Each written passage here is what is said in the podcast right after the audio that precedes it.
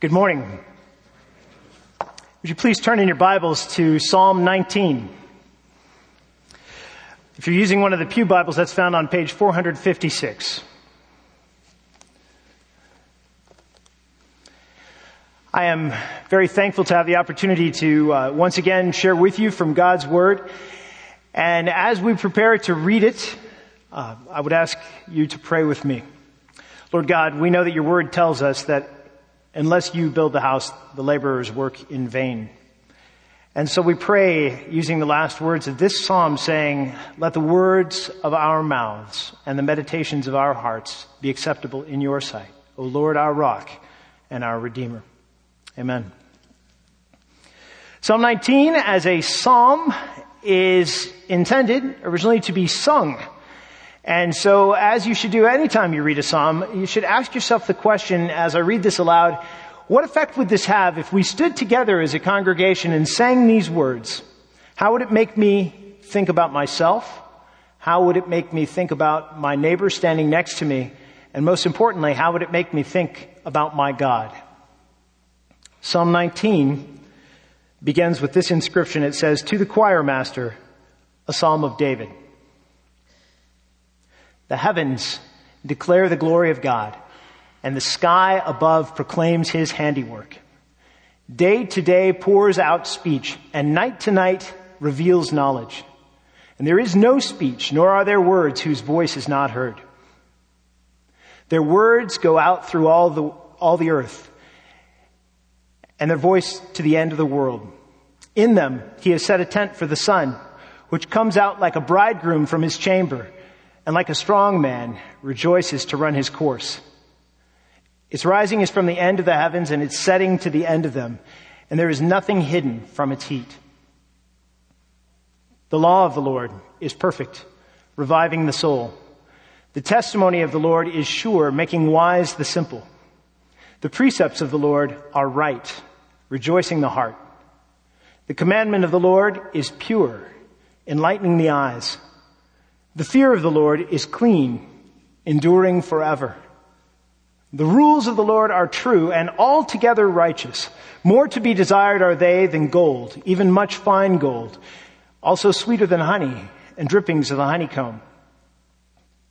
Moreover, by them is your servant warned, and in keeping them is great reward. Who can discern his errors? Forgive, declare me innocent from hidden faults. Keep back your servant also from presumptuous sins. Let them not have dominion over me. Let the words of my mouth and the meditation of my heart be acceptable in your sight, O Lord, my rock and my redeemer. A few weeks ago, my wife Chris and I had an opportunity to travel with the high school graduates from this church on their mission trip to Costa Rica.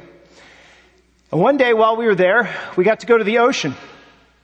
And as it happens, I was riding in a vehicle with a young woman who had never seen the ocean before. And as we drew near, one of her friends uh, glimpsed it out the window and pointed it out to her. And the next thing I heard was just this sobbing from the back seat. And I turned around to see what was the matter. And there she was with a big smile on her face and tears streaming down. You see, the revelation of so much magnificence, so much grandeur, so much beauty and power led to the only response possible, tears of joy. And it was a great response to a very big thing. But what about small things? A few years ago, I was walking my dog in my neighborhood and I happened to pass a tree that I had probably seen hundreds of times before. I grew up there. But this time, I bothered to notice that the trunk of this tree was covered, just completely covered with these scaly lichens, greens and oranges and grays. And I drew closer to it and I realized, man, these things are a lot more interesting than I ever realized. And one thing led to another and I started to do some reading. And did you know that lichens are not a solitary organism, but they are a cooperation between algae and a fungus? And the algae needs the fungus to provide it a home so it doesn't dry out, and the fungus needs the algae to make it food. And together they depend upon each other. And there are dozens of kinds of these things that live all over Douglas County, thousands of them all over the world that I've probably walked by most days of my life and never noticed.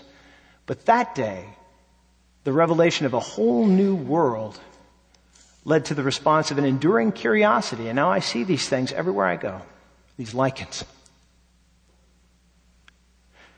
Our world is a fascinating place. There really shouldn't be enough time in life to see and do and experience all the good things that God has made. Every day we walk by big things that should cause our jaws to drop in awe of our Creator. We walk by small things that if we bothered to see them, they would ignite a sense of wonder in us. And all of that is meant to point us to God. And even though we do have eyes to see and ears to hear, most days we don't see and we don't hear. And so isn't it good that we have Psalm 19, God's Word, to remind us that God's revelation requires our response. So how does God reveal himself to us? Well, the psalmist tells us that he does this through his works and through his word. And the first six verses address how he reveals himself in his works. Verse one says, the heavens declare the glory of God and the sky above proclaims his handiwork. They declare his glory. They rehearse it. They recount it. This is not a glory that they have in and of themselves as though they were somehow celestial beings, but this is a reflected glory, a glory that they get by being created by God. The very words of this verse should remind us of the first verse in the Bible where God in the beginning created the heavens and the earth. The word heavens, the word here for sky, which is sometimes translated as expanse or firmament, and even the word in Hebrew that's used for God, all relate to that passage. Where God made everything, and those heavens proclaim His handiwork. They say, God made this. So God reveals himself in his works through everything. But the psalmist goes on, verse 2, and he says, Day to day pours out speech, and night to night reveals knowledge. It pours out, it gushes forth like an inexhaustible, irrepressible spring of revelation, revealing the knowledge of God, the very knowledge that's talked about in Psalm 94, verses 10 and 11, where he who teaches man knowledge, the Lord, knows the thoughts of man, that they are but a breath. This is true knowledge, knowledge of the Holy One that goes forth unceasing day and night. So God reveals himself through his works in every moment. Verse 3 reads, There is no speech nor are there words whose voice is not heard. And here we need to pause and acknowledge that there are two traditions in how to translate this verse from the Hebrew to the English. And both traditions are well supported. But they make a difference into how we interpret this verse and they affect the meaning. One tradition says that it should be translated something like this. There is no speech, there are no words, their voice is not heard. And the meaning would be the heavens do indeed reveal God's glory, but they do so without actually speaking. And this is the tradition followed by the current NIV Bible, the NASB, the Holman Christian Standard Bible, the RSV. And then there's the other tradition, the one from which I read, that says the meaning of this verse really should be everyone on earth hears the revelation of God's glory. There's no one, nowhere on earth who doesn't hear. It gets to all of us. And this tradition is supported by the Greek translation of the Old Testament, the Septuagint, by Martin Luther, by John Calvin, by the King James Version, and the ESV. But it's not a, it's not a competition. Uh, you're not supposed to pick your favorite brand. You need good reasons when it comes to translation for choosing one over the other, not just because you like it better. And so here are a couple of good reasons why I think that's the better way to translate this verse. The first is that it requires less modification to get from Hebrew to English. The second, which I think is even better, is that it fits the context of verse 4, which says, Their voice goes out through all the earth, and their words to the end of the world. So if we read it that way, there is no speech, there are no words whose voice is not heard, then God's revelation through his works goes forth to everyone. And we turn to verse 4. The voice goes out that, like a measuring line is, is the language used here. It's God's measuring line to mark out His dominion, to say, everything I've made here is mine. In all the earth, language reminiscent of the heavens and the earth. Their words go out to the end of the world, the very, the very ends of the world. This is, this is not meant to give us a picture of a flat disc with an edge on it. That's not at all what the psalmist had in mind. It just meant everywhere, a sense of completeness. There's not anywhere that this revelation doesn't reach. Verse goes on, says, in them he has set a tent for the sun. So now he focuses in on just this one thing that all people on earth can see, the sun. And comes back every day like a bridegroom leaving his chamber with such, such joy on his wedding day. So radiant is he. And I want to caution you here. You hear the word bridegroom, and some of you are going to say, well, a bridegroom? Isn't Christ called the bridegroom in scripture? Hey, the sun's like Christ. You know, the, early church fathers actually went that way, and Augustine among them. Uh, and he and the others changed the sun into Jesus and the stars into the apostles and the voice going forth into the gospel and they, they read all kinds of allegory into this psalm and, and the reason you shouldn't do that in this psalm is that the psalmist makes a big point that the sun is not God, but it is a created thing that is obedient to God. And that the glory that we see in the sun is merely a fraction of God's glory. It points to Him. And that the sun, like a mighty man, like a strong man or a champion, rejoices to run its course, the path that it has across the sky. It rises from one end of the heavens and its circuit is to the other end. And there is absolutely nothing hidden from its heat. So the effect of these verses 4, 5, and 6 is to say that the God's revelation goes out everywhere. So in the first six verses of this psalm, God reveals himself through his works, through everything, in every moment, to everyone, everywhere. And if this is true, why is it everyone doesn't hear and believe? Keep your place there in Psalm 19, and I invite you to turn with me to the book of Romans, the first chapter of Romans. The apostle Paul offers an explanation as to why it is that people can hear and see God's revelation in creation and still not believe in God. Romans chapter 1, starting in verse 18. It reads, For the wrath of God is revealed from heaven against all ungodliness and unrighteousness of men who by their unrighteousness suppress the truth. For what can be known about God is plain to them because God has shown it to them. For his invisible attributes, namely his eternal power and his divine nature, have been clearly perceived ever since the creation of the world in the things that have been made, so that they are without excuse. We suppress the truth. It's kind of a hard word, you know, it's the same message that God called Isaiah to preach. He said, go and tell them, be ever hearing but never understanding, ever seeing but never perceiving. And we know that this is the effect that sin has in our world. It blinds us. It deafens us to reality. And so what about us? What about those of us sitting in this room today? Do we hear the message and do we see the revelation of God's glory in His creation?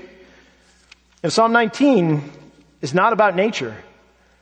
It's about how God reveals himself through his works and word to a world that has rejected him, that has suppressed the truth. Well, for us, sometimes we're too busy to hear. We're caught up in our own lives. Like students in school or people in church, we maintain good eye contact, but our minds may be somewhere else. We could walk through nature and just not even notice it. What glories are we missing on a daily basis? What blessing do we forfeit by our distraction? Our modern conveniences, air conditioning, roof over our heads, they insulate us and they isolate us from nature. So we spend less and less time outdoors. So much so that it's caused the invention of expressions that are absolutely new in the course of human history, like, I'm not an outdoor person. Let's go to the outdoor store.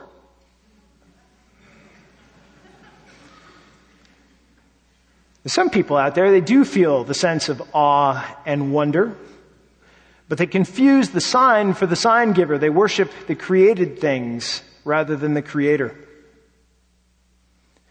You know, a preacher once said, this is like if you said to your family, I'm going to take you all to Disney World. And so you get everybody in the car and you drive all the miles down there to Florida to Disney World. But right before you get there, there's a sign that says 30 miles to Disney World. And so you park the car and you get everybody out and you say, all right, kids, we're here. That wouldn't be a very fun trip at all. But sometimes we stop with the sign instead of going on to the sign giver. And you hear this in different ways. People will say things like, well, my church is outdoors. That's where I feel closest to God. Or, I don't really need to go to a church. I worship God in nature. Maybe. Maybe you do. And of course, there are people all over the world that, that see the glory and ascribe it to other gods in other religions or to no God at all. Maybe just my mention of the word creation today causes you some anxiety and who would blame you? Because in the year 2017, this word has been co-opted for all sorts of social and political and environmental debates. We use it in evil ways to cause division. We use it as a club to divide between smart people and dumb people and good people and bad people and people with a fish and people with fish with legs and people with a fish with legs eating their fish on the back of their car. Man, if only our cars could talk to each other. I point out there's a difference between being right and being rude. it's absolutely essential that we believe the scriptures and believe that God created all things and sustains all things and that he is redeeming all things for the new heavens and the new earth that we look forward to. But when the Bible talks about creation, it always uses it as a way to drive us to worship. There's not a single incidence that you can find in the Bible where it talks about the way God has made the world, where it's not meant to turn our hearts to worship Him. The heavens declare the glory of God, and so should we. But the truth is that even if we could clearly see and clearly hear the revelation in God's works, it wouldn't be enough. We need His Word.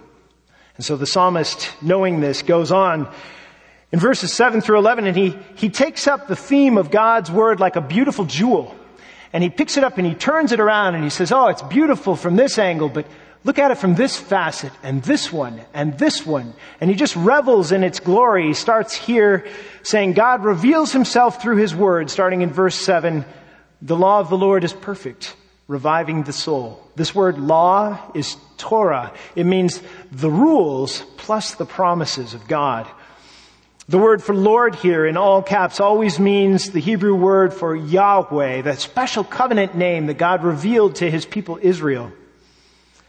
And this law, it is perfect. It is spotless, blameless, absolutely well-meaning. And the effect it has on us is reviving, restoring, refreshing, just as it's meant in Psalm 23 where it says, the Lord is my shepherd. He restores my soul. Psalmist goes on and says, the testimony of the Lord, using a slightly different word for God's word, uh, word for God's word. He says, the testimony of the Lord is sure, making wise the simple. This word for testimony is the one that's used to describe the Ark of the Covenant and the tablets that God made. It means warning, but also instruction. This testimony is sure. It is made firm. It is faithful. It is, in the words of our hymn, solid ground. All other ground is sinking sand. It is able to make us wise unto salvation, Paul says, 2 Timothy 3.15. It is meant for those like you and me who are simple and sometimes easily led astray. It is a solid footing in an uncertain world. But he goes on, he says, the precepts of the Lord in verse 8, the precepts of the Lord are right, rejoicing the heart. This word, precepts, declares the concerns and obligations we have to God. It's the same word that's used over and over again in Psalm 119 that praises the word of the Lord. It's related to the blessing of the one who meditates on God's law day and night in Psalm 1, whose life prospers. What does it mean that they are right? It means that before God's face, this is how things should be. This is what it should look like. They're, they're right. And they bring joy to the heart, to the inmost being. What do you need to be happy?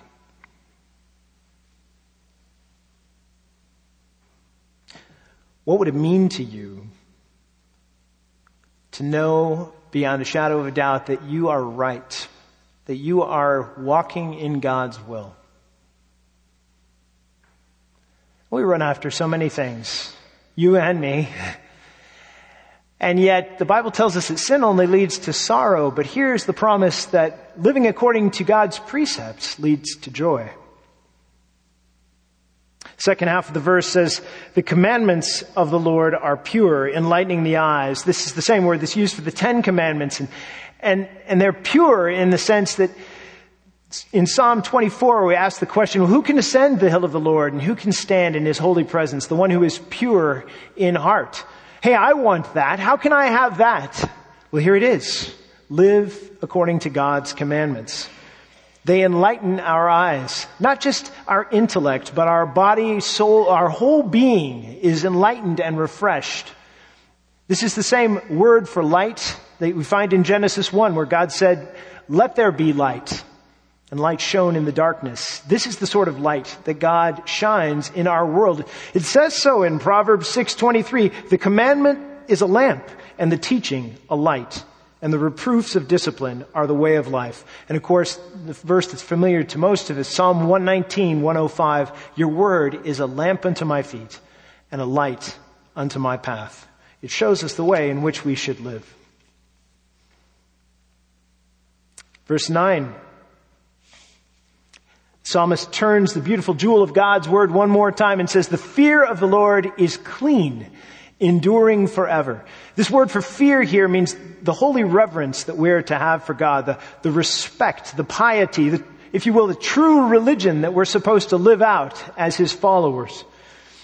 It involves how we worship, both as individuals and corporately. And the psalmist says this fear, it's clean, it's morally and ethically pure. Which immediately begs the question,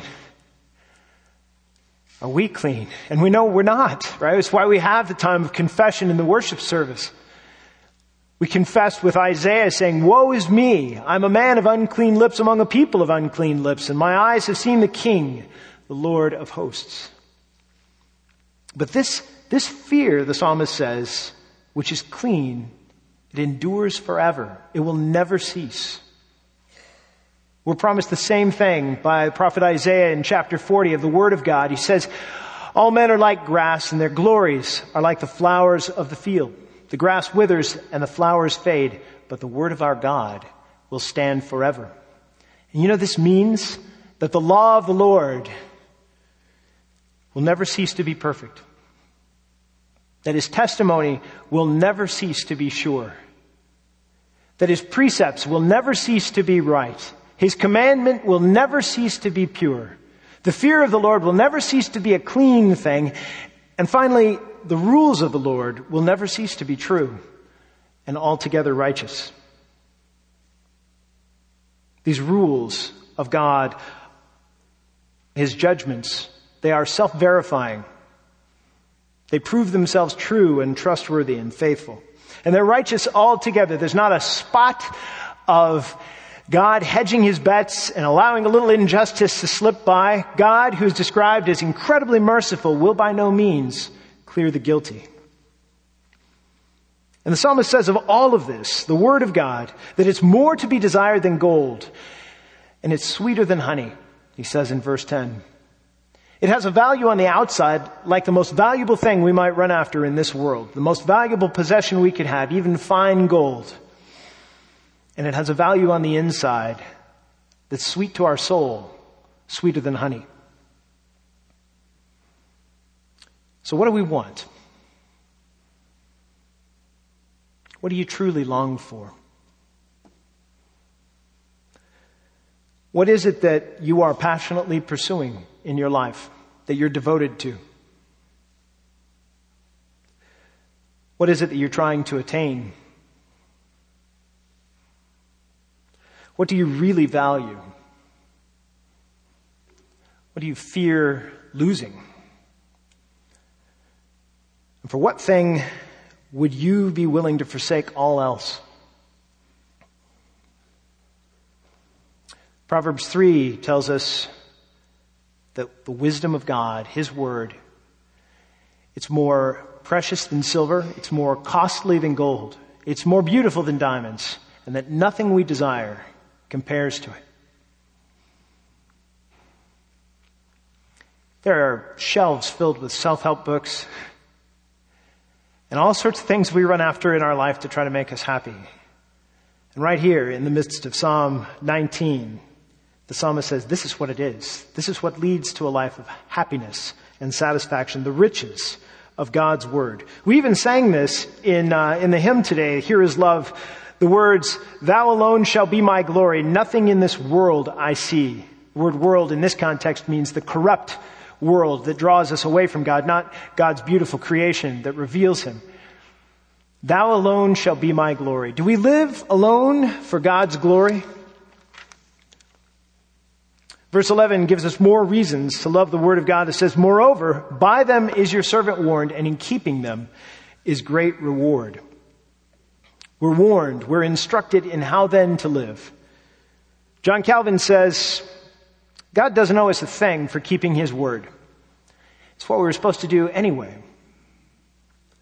But He's so gracious, Calvin says, His, His liberality is so great in His love that he decides to reward us in a way that justice doesn't require, even unto eternal life.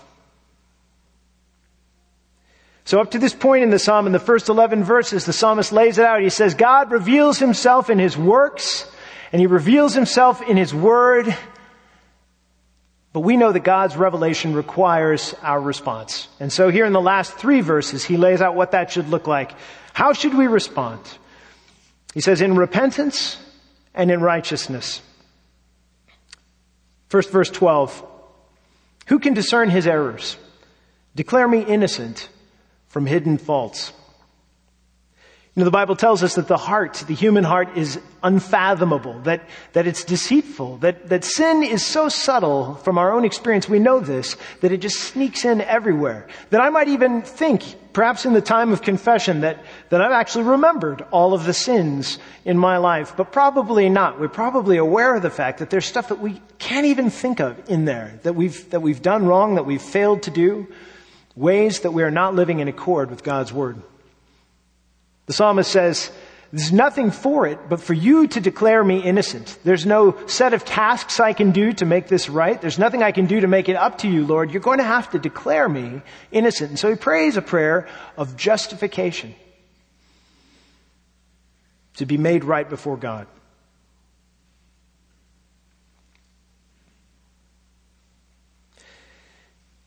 From his hidden faults,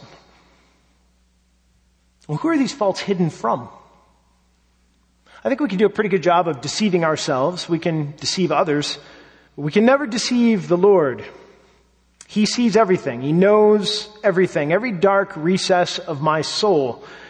The words that I say when I'm alone and I think no one hears, the thoughts that I have that never come out as words, He knows all of it. Lord, declare me innocent from my hidden faults. Verse 13, keep back your servant also from presumptuous sins, presumptuous ones, arrogant, intentional, flagrant sins. Let them not have dominion over me. And you may say, wait a minute. How is it possible if I am Christ's that I could then be enslaved to sin? Hasn't God freed me from all of that? The New Testament's pretty clear about this. It says, what then? Should we go on sinning that grace may increase? It says, by no means.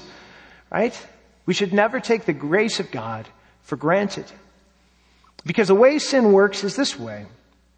We start with presumptuous sins and when they're repeated, they become dominant in our life and can enslave us. They can make it harder and harder for us to live the right response to God's revelation, which is repentance. So we need God's help. The psalmist recognizes this. He says, keep me from these sins. Jesus says for us to pray it this way. He says, lead us not into temptation, but deliver us from evil. It is a prayer for sanctification, a prayer to be made holy, to be enabled to walk a holy and obedient life. Then, the psalmist says, then I will be innocent and blameless of great transgression. So God's revelation requires the response of repentance, but it also, we see here in the very last verse, requires the response of righteousness. The psalmist says, let the words of my mouth and the meditation of my heart be acceptable in your sight. My words, like the words of the heavens that go out to the ends of the world. My mouth, whose chief end is to glorify and enjoy you, Lord. My meditation, which might be hidden from others, but not from you, Lord. Your word penetrates and it exposes like the heat of the sun, from which nothing is hidden. My heart, which rejoices at your precepts, like the obedient sun rejoices to run its course. Let it all be acceptable in your sight before your face, just like a sacrifice that I might offer to you, Lord. But how can I ever be acceptable to God? Lord, you must make me acceptable. You must declare me innocent from my hidden faults. You must keep me from sin. And he ends with these words. He says, O Lord, my rock and my redeemer. Rock, which makes us think of the words of Moses in Deuteronomy 32, 4. He is the rock. His works are perfect and all his ways are just. And Redeemer, Job 19, 25. For I know that my Redeemer lives and at the last he will stand upon the earth. And here in the last words of this psalm, it points forward because we know that the redemption is not yet complete. And it makes us think of our Redeemer, even Jesus, the one for whom it is written, For our sake, he made him to be sin who knew no sin, that in him we might become the righteousness of God. 2 Corinthians 5:21. He redeems us. He restores us. He makes us righteous, even to shine like the sun. He makes us into his ambassadors. And it is here that we see what our hearts really long for. The message of the gospel that God reveals himself, sure, through his works, but it was not really enough. And so he gave us his word. And yet still not quite enough in the long term of God's plan. And so the word became flesh and dwelt among us, even Jesus Christ, and revealed to us. And we saw his glory as human beings. And yet he lived a righteous life. He died a death for our sins. He rose again from the dead so that we could have new life. But then he ascended into heaven and sits at the right hand of God the Father. None of us in this room have ever seen Jesus face to face. He's at the right hand of God the Father. How is it possible that we're here for church today? Because God did something marvelous. He sent the Holy Spirit. And the generations since Jesus ascended until now, since the day of Pentecost until now, have responded to his revelation in repentance and righteousness and lived holy lives and passed on the message of the gospel so that we might hear. And so we are here today to call upon the name of Jesus because he revealed himself through those ambassadors, through all that time. And you say, well, that's pretty fantastic. And it gets better. He can take people like you and me and actually make us part of that plan as His church goes forward. His word never goes out and returns void. His word goes into all the ends of the world and declares His glory. And we are now part of that. We, uh, we read in the assurance of pardon that all have sinned and fall short of the glory of God. We fell short of our mission of declaring God's glory, but we are justified. We are declared righteous in Christ as a free gift by His grace through his redemption. And the best part, he saves for the end the promise that that last word, Redeemer, points to. Because we know that someday Jesus will return. And on that day, he will return in the clouds, the very clouds that proclaim his handiwork, that declare his glory. And he will return in glory. And in that day, every one will see and everyone will hear and every knee will bow. And we will rejoice because purer and higher and greater will be our wonder and our transport when Jesus we see. Will you pray with me? Lord God, you have revealed yourself to us through your words and through your works Lord, even more, the Word became flesh and dwelt among us, even Jesus, and we have seen His glory, glory as of the only Son from the Father, full of grace and truth. Lord, by your Holy Spirit, you've graciously given us the gift of faith. And Help us to walk in repentance and in righteousness, to be good ambassadors of Christ. Until we see you face to face, we pray, O Lord, our rock and our Redeemer.